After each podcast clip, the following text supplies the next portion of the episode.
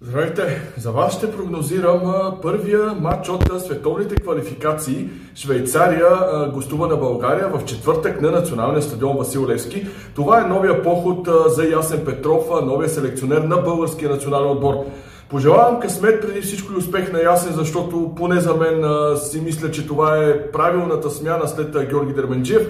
Пожелавам успех на всички футболисти. Знам колко негативно е настроението срещу нашия национален отбор, но аз въпреки всичко стискам палци и си мисля, че трябва да се помъчим да бъдем поне малко по-позитивни, за да има по-добра атмосфера около националния отбор. Със сигурност букмейкерите ни определят в ролята на тотални аутсайдери за този матч. Ставките за българска победа, макар и да сме домакини, варират около 7, 7,50, дори 8 на места.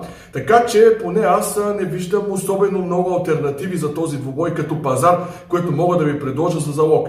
Така или иначе обаче аз ще рискувам, макар и за не твърде много висок коефициент, предлагам ви да потърсим гол на България. Един единствен гол в Winbet България да отбележи гол гол, т.е. над 0,5 попадения в матча. Коефициентът е 0,80. Снимам това видео ден преди матча. Може и да претърпи корекции този пазар.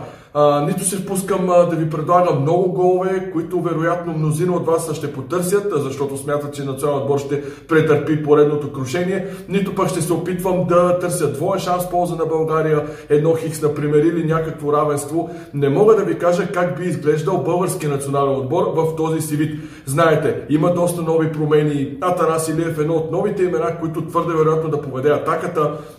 Този футболист от Ботев Полив, който браво на Ясен Петров, че го повика един от много добрите нападатели в България. Има много нови имена, като Илян Илиев младши, например. Бе определен и днес, в, за сряда говоря, и новия капитан на националния отбор, това е Георги Костадинов едно работливо момче.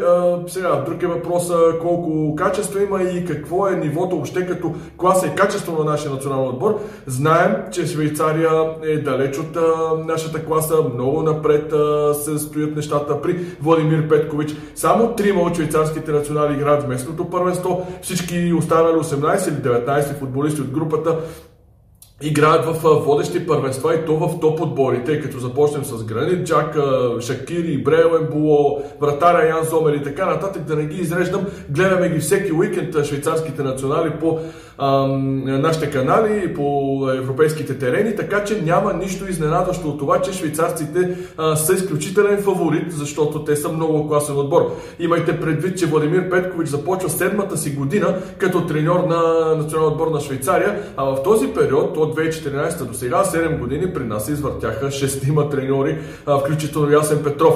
Така че много се надявам нашия национален отбор да ни зарадва поне мъничко, да покаже някаква игра, макар че Ясен Петров на практика имаше само 3 дни от неделя до сряда, до четвъртък, четвърти ден.